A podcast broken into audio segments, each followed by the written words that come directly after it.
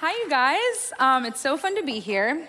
Before I just start talking at you, I would like to root ourselves in the passage. So I'm going to start by reading the scripture, and then I'm going to pray for us, and then we'll actually get into the meat and bones or meat and potatoes of today, okay? Ecclesiastes 5 1 through 7. Guard your steps when you go to the house of God. Go near to listen rather than to offer the sacrifice of fools who do not know that they do wrong. Do not be quick with your mouth. Do not be hasty in your heart to utter anything before God. God is in heaven, and you are on earth, so let your words be few. As a dream comes when there are many cares, so the speech of a fool when there are many words. When you make a vow to God, do not delay in fulfilling it. He has no pleasure. He has no pleasure in fools. Fulfill your vow. It is better not to vow than to make a vow and not fulfill it. Do not let your mouth lead you into sin, and do not protest to the temple messenger, My vow was a mistake. Why should God be angry at what you say and destroy the work of your hands? Much dreaming and many words are meaningless. Therefore, fear God. Let's pray. Lord, um, what a gift and an honor this is to be here today. Um, teaching your word. Um, I'm so humbled. I'm so grateful for this community and for this family. Um, thank you, Lord, for this community. It has been such a blessing to me, and I'm sure to so many others in this room. I pray, Lord, that your Holy Spirit would just come into this room, that you would just fall heavy on each of our hearts, that you would open up each individual heart in this room, Lord, to hear your word, to feel what you have for us in this passage today, Lord, um, and that, that we would actually respond and do something about it. Thank you for who you are, Lord. Thank you for the fact that you love us with such sacrificial love. Um, and let's see what you have for us today, Lord. Come, Holy Spirit. In Jesus' name, amen. All right, guys. So, um, Dave gave a little bit of an intro, but I'm just, I'm also going to introduce myself to you guys, if that's okay. So, um, my name is Brittany Dicus, like Dave mentioned. Um, my husband, Brock, and I have been coming to Church of the Open Door for roughly three years. Um, for context, the first service that we ever watched online, because COVID, um, was this, the uh, sermon where Dave Bricky was announced. So, for those of you that have like been around that long, that gives you some context for how long Brock and I have been watching and then ultimately attending Open open door. Um, just for some fast facts about me, because as Dave mentioned, some of you know me, which by the way, whoever did the woo woo about amen, I like teared up. That was literally the nicest thing I've ever heard. My bet is that it's Keith, Keith Page, but I could be wrong. But anyway, you guys are amazing, so thank you for the support. Um, so some of you know me, but many of you do not. So just to give you some fast facts, um, I am not on staff at Church of the Open Door. I'm not even in ministry full time. Um, I have a full time job in sales and marketing that I love. And also, um, I feel very strongly that as believers and as family members to a church community, we are called to use our gifts for the glory of God and for the glory of the kingdom. So, um, through that calling, I ended up uh, applying at Talbot School of Theology. So, in the early mornings, late nights, and weekends, I uh, also study often, study and write.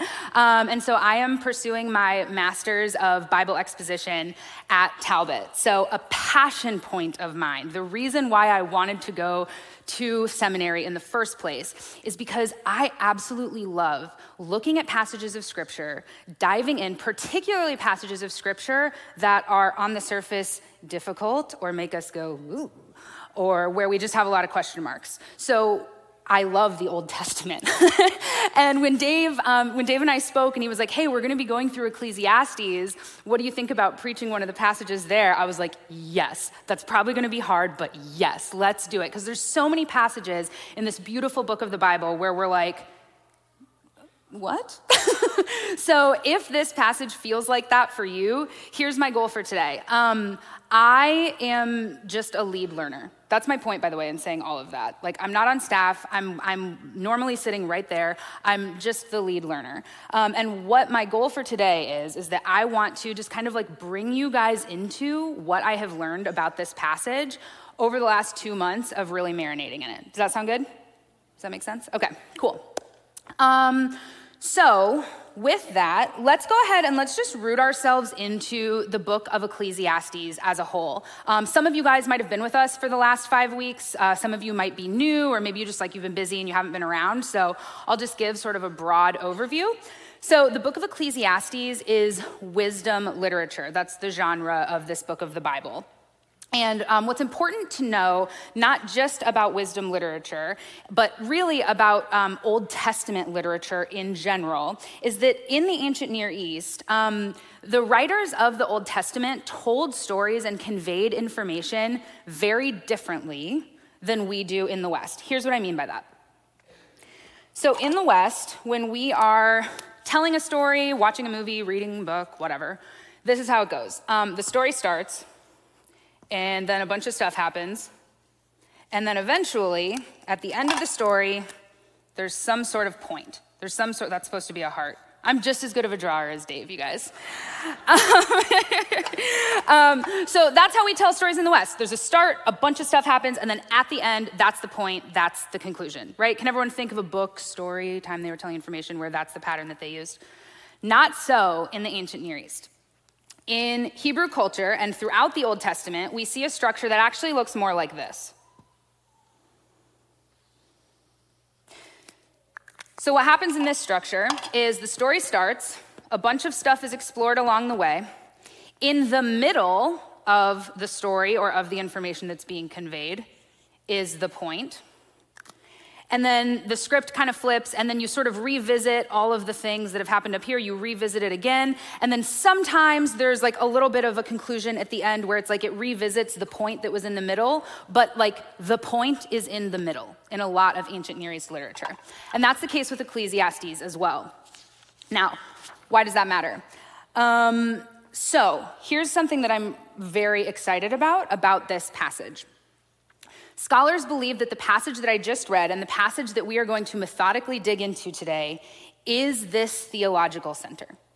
So, throughout the last five weeks, um, we've had a lot of moments where the Kohelet, the teacher, the person who is speaking in the book of Ecclesiastes, is um, putting on all of these different personalities, all these different hats. He's sort of exploring this big picture, philosophical wisdom literature question of like, what is the point of all this? Like, as humans living what we call life, what is the point of all this? And so, through Ecclesiastes, he's been going through and he's been saying, Is this the point? Is this the point? No, that's no, that's garbage. Dave said he's a he's sort of almost like a a spiritual or a holy garbage collector. He's going through saying, Oh, is it riches? Is that the point? No, that's not the point. That's meaningless. Oh, is it trying to define the seasons and, and really achieve? No, that's not the point either. So he's going through and he's sort of knocking all of our idols off of their pedestals. And today, he is going to do another trash collection. We'll get there. But then we're going to get to the, to the point, to the theological center of this book. So today, there's actually like a little bit of hope and a lot of truth for us to root into. Does that make anyone excited after what we've been through in Ecclesiastes? Okay, good. Good. All right, so I mentioned how the Kohelet, the teacher, the speaker in the book of Ecclesiastes, is sort of like a spiritual garbage collector. And today, the garbage that he is about to take out of our hearts is the garbage of dead, ritualistic religion. So here's what we're going to do um, I'm going to reread the passage again. And for the bodily kinesthetic learners in the room, what I want you guys to do, if you're down, is every time you hear the word fool, I want you to like count with me like this, okay? Because there are, there are a certain number of things. I'm not going to give it away, I almost said it. There's a certain number of things that the Kohelet calls foolish. And for the rest of our time today, we're sort of going to break down those three things, okay? Are you guys cool with that? You're tracking with me? You're going to count with me? You're not going to leave me out to dry? Okay, let's read it again. Guard your steps when you go to the house of God. Go near to listen rather than to offer the sacrifice of fools who do not know See you, who do not know that they do wrong. Do not be quick with your mouth. Do not be hasty in your heart to utter anything before God. God is in heaven and you are on earth. So let your words be few. As a dream comes when there are many cares, so the speech of a fool when there are many words. When you make a vow to God, do not delay in fulfilling it. He has no pleasure in fools. Fulfill your vow. It is better not to vow than to make a vow and not fulfill it. Do not let your mouth lead you into sin, and do not protest to the temple messenger, My vow was a mistake. Why should God be angry at what you say and destroy the work of your hands? Much dreaming and many words are meaningless. Therefore, fear God. Okay, so how many times did he call things foolish? Three. Amazing. Thank you for the response. It makes me feel less alone up here. Um, so we see that the Kohelet calls three different Jewish religious practices foolish. So here's sort of the structure of what we're going to be playing with for the rest of today. We're going to take those three things that he called foolish. Again, all three of them are Jewish religious practices.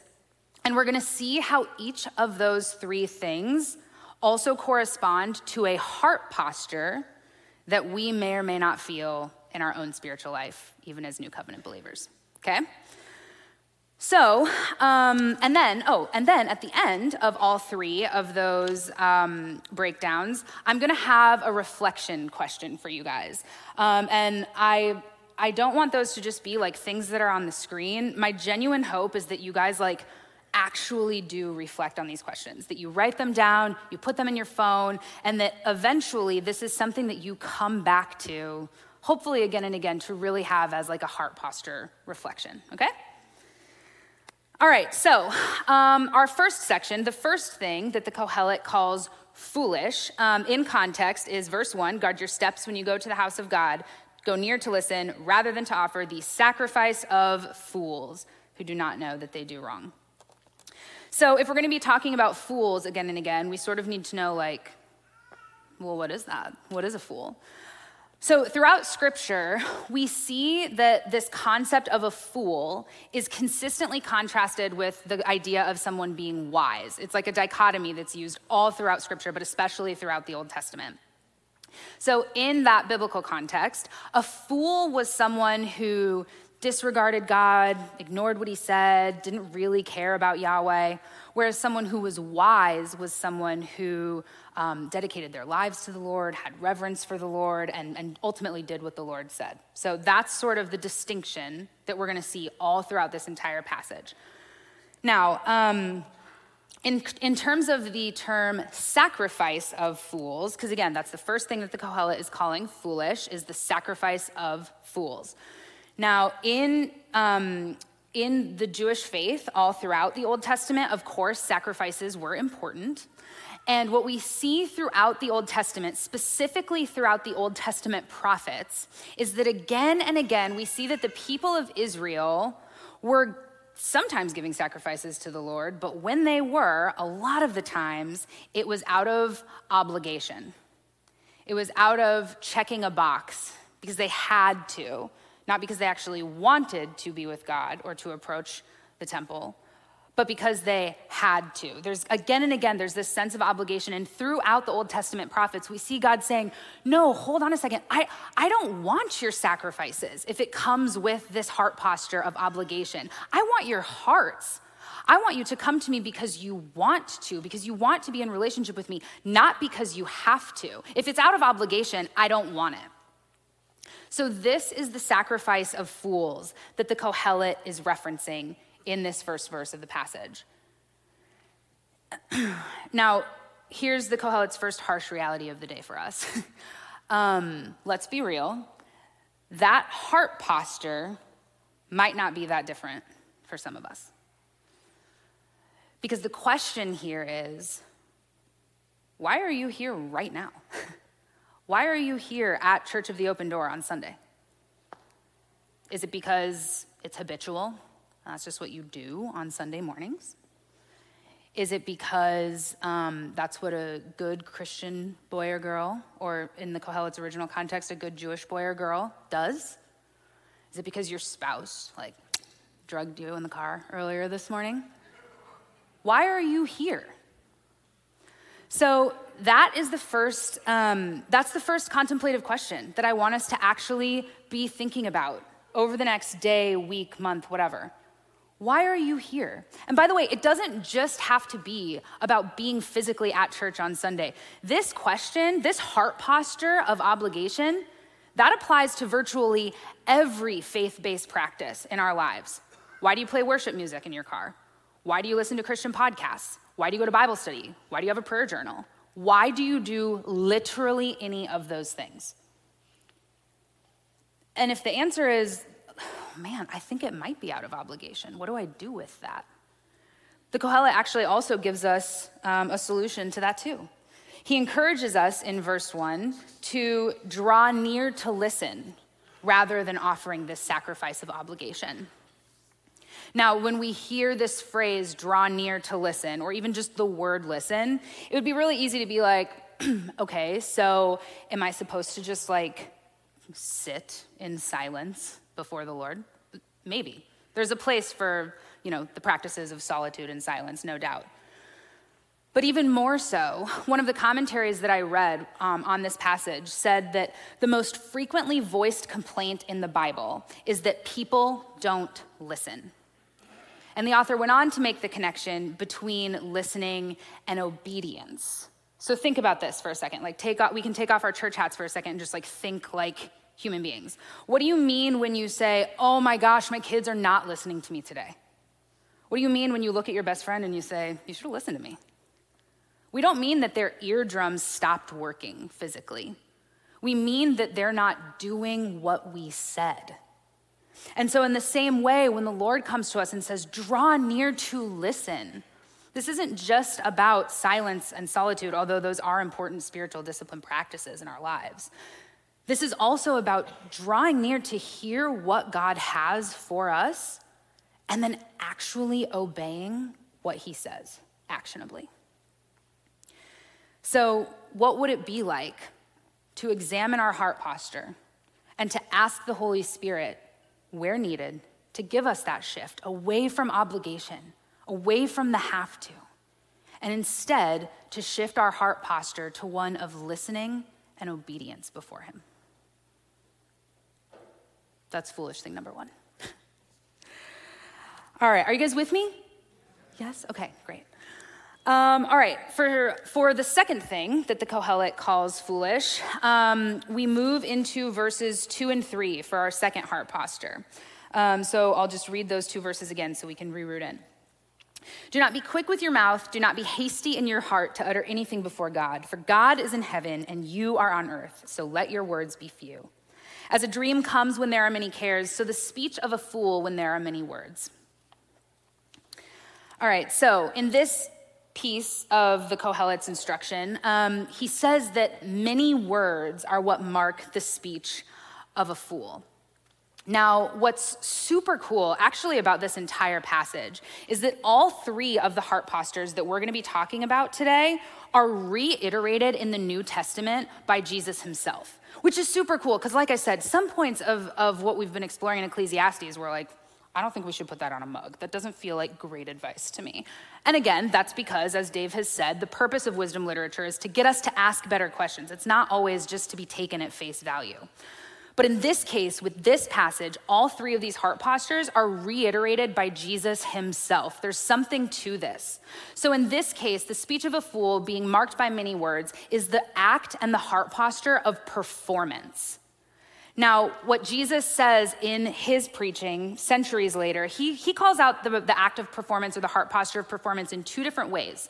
First, in Matthew 6, when he's getting ready to tell his disciples the Lord's Prayer and answer the question, like, this is how you should pray. Before he says what they should do, he says what they shouldn't do. And he says, don't go on babbling like the pagans. Very similar, right, to the words of the Kohelet. Many words mark the speech of a fool in that culture, both in the Old Testament times and also later in New Testament times with the Roman Empire, pagan religions had this belief that the more bombastic that you got in your prayers, that the louder that you were, that the more that you rambled, that the, the bigger the emotions in your prayer, the more bombastic that you got, the more likely you were to get whatever God you were trying to pray to's attention. So, the first side of this two sided coin of performance is the act of like putting on a show for the sake of the Lord.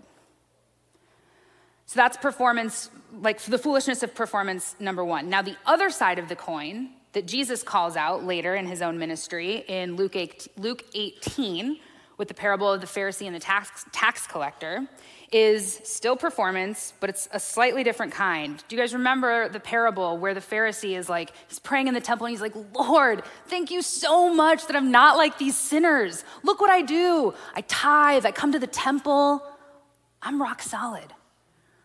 But meanwhile, Jesus calls Pharisees all throughout his ministry hypocrites. He gives us this visual that they have a polished exterior, that they're presenting something good externally, while their insides are absolutely rotting to the core. So, within the foolishness of performance, we have a two sided coin here. We have the performance of putting on a show, and we have the performance of inauthenticity. Now, one thing that I, I, want to call out, like definitively, in this passage, in this part of the passage in particular, is it would be really easy to read what the Kohelet says about many words marking the speech of a fool and everything that he says in verses two and three that we've already read. It'd be very easy to look at that and think to ourselves, are we sure God wants to hear from me? Maybe I should just leave him alone. Maybe if I do, if I do have something that really matters, then maybe I should just come to him and like keep it short, sweet, and to the point. It'd be very tempting to read this at face value and think that that's what we're instructed to do with prayer. But, guys, I want to be so clear and I want to nip that idea in the bud because the pages of this book are threaded, threaded from Genesis to Revelation with prayer. Prayers that include the exuberance of joy and victory and the anguish of grief and lament and everything in between. We see it again and again and again and again with the prayers that are in this book. So, no, the answer can't be well, I think I should just leave God alone. That's not it. But remember, the purpose of wisdom literature is to get us to ask better questions. So in this case, the question isn't, can I be authentic with God? The answer to that question definitively is yes. But rather, the question that we should be asking is, am I being authentic with God? When I do pray, am I putting on a show? Am I bringing my actual authentic heart to the foot of the cross? Or am I just saying what I think God maybe wants to hear? Am I being authentic with God?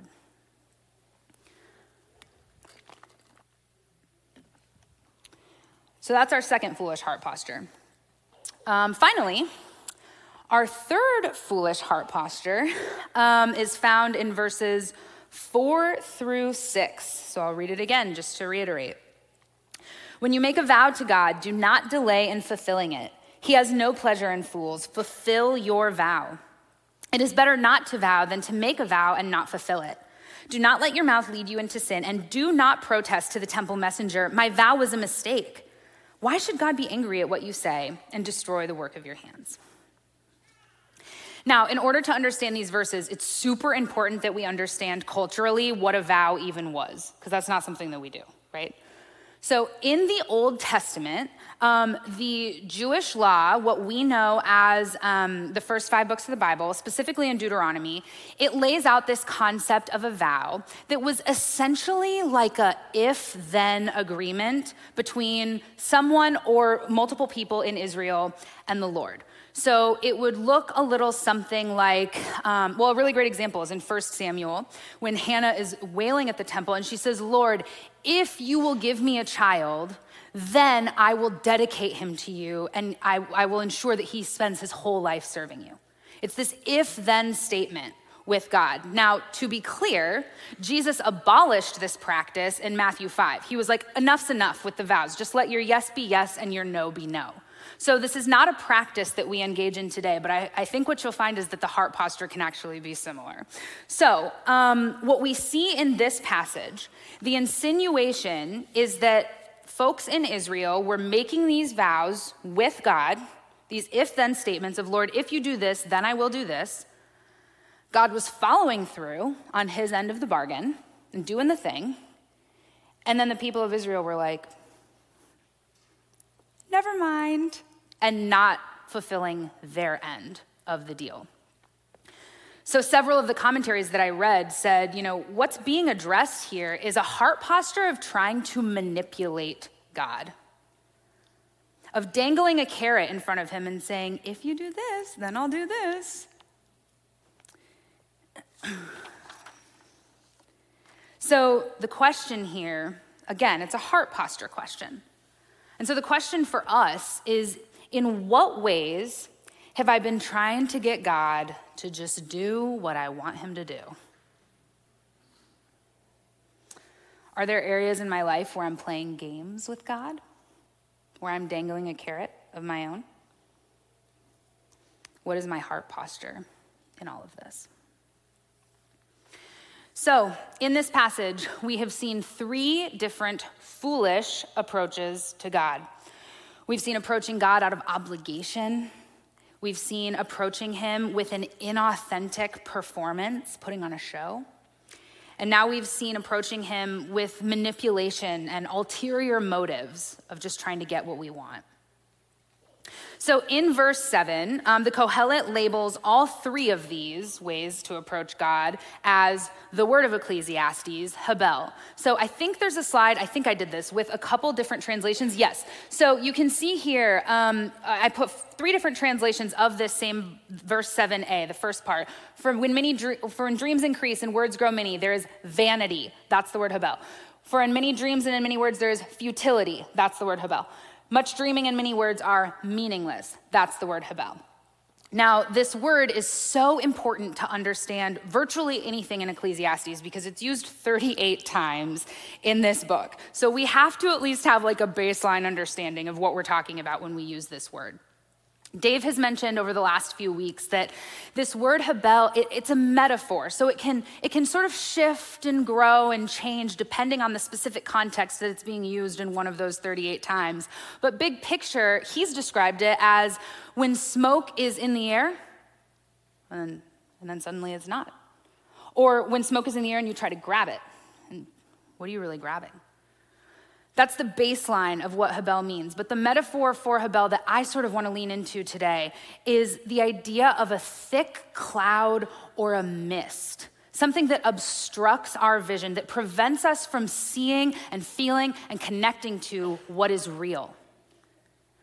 Um, I was just in Switzerland for two weeks um, to celebrate my five year anniversary with Brock, which was so fun. It was, right? So nice. It was so fun. Um, and when we got there, it was a little cloudy, a little rainy. Um, there was a lot of thick mist going around. And so we get to our hotel, and, and this is what we see. And uh, later, actually, um, we went up to the top of one of the mountains, and the, the cloud of mist was so thick. You guys, it was like we could probably see maybe 50 feet in front of us. Like you couldn't see very far. And at one point, Brock goes, there's nothing to even see here. Well, if you've been to Switzerland, you know that that's the exact opposite of accurate. There's everything to see in Switzerland, but we literally couldn't see anything. There was nothing for us to see because there was this thick cloud or mist that was obstructing everything. But then the next day, the sun came out, burned away the cloud, and instead we saw this from our hotel. And guys, this is the visual of Habel in this passage. This is what the Kohelet is after. To say that in all of our obligation and of all of our performance and in all of our manipulation, that is covering thickly, maybe to the point where we can't even see that there's anything else. That is covering what is true and what is meaningful and what is the purpose of why we are here. So, um, so, what is the purpose of life? right? Like, what is this theological center? Um, how do we clear away these attitudes of Habel, th- these mists in our hearts? Um, the Kohelet tells us in the last three words of the passage. He says, Therefore, fear God.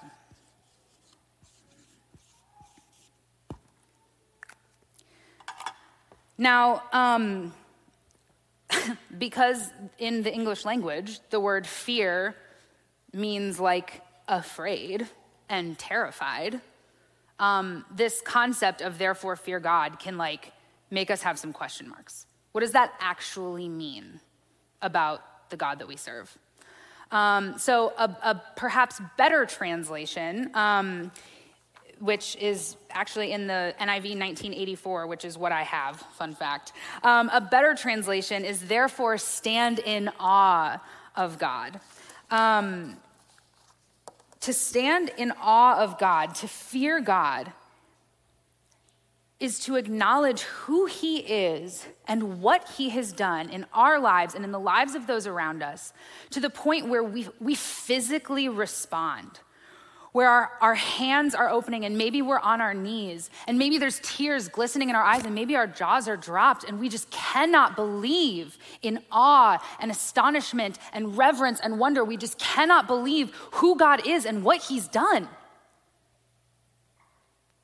We know what it's like to feel that sense of awe and wonder and excitement and astonishment with other people in our lives. I felt it this morning when I watched Simone Biles do like her flips. It's insane. So we know what it's like to have awe and astonishment and wonder for other people and loved ones in our lives. But do we know what it's like to actually have that feeling for God Himself? So, the final reflective question from the Kohelet is When was the last time? When was the last time that I felt this sense of awe and astonishment for the Lord?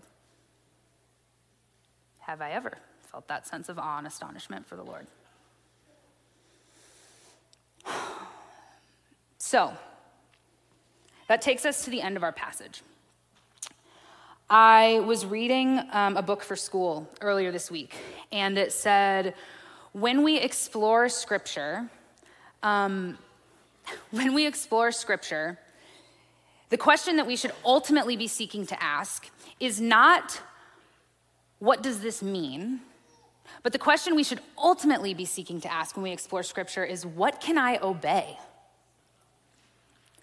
So, what can we obey from this, from these reflective questions?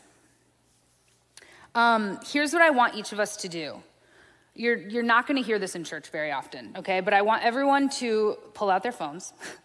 Yikes. I'm trusting you. Like, don't start checking the notifications, don't start doing the things, don't scroll Instagram.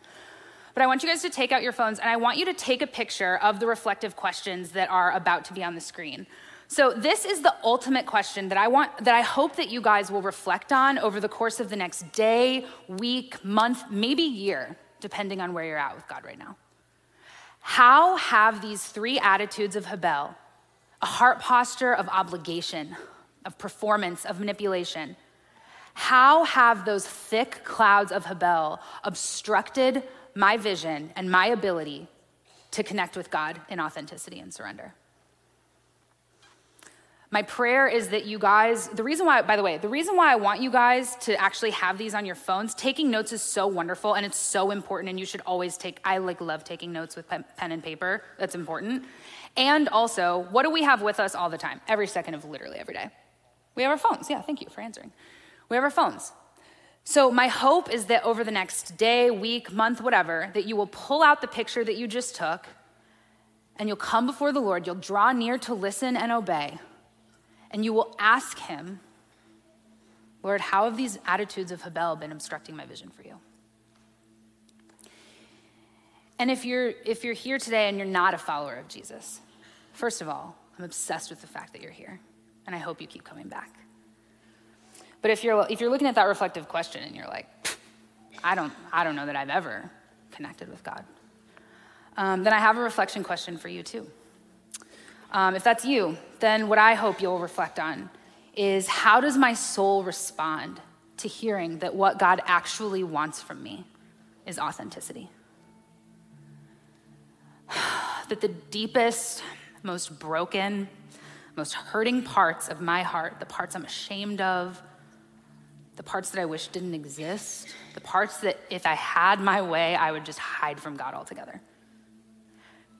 How does your soul respond to knowing that those are actually the things that He wants from you?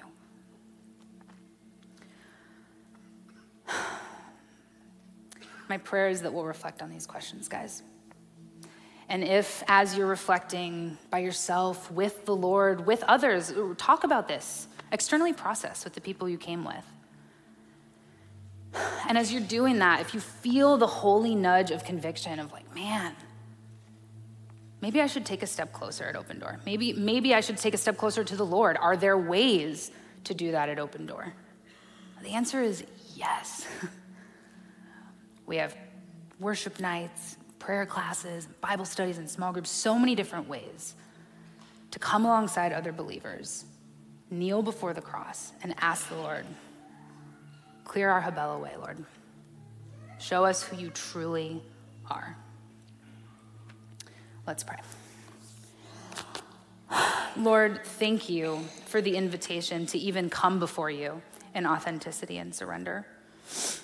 As we go through the next day, week, month, year of our lives, Lord, may we continue to ask you, Lord, where, am, where is my vision being obstructed?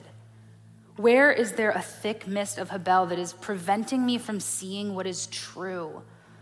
Where have I come to you out of obligation? Where have I tried to perform for you? Where have I tried to manipulate you, Lord?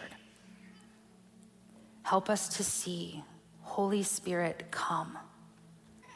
And thank you for asking us to be authentic with you. In Jesus' name, amen.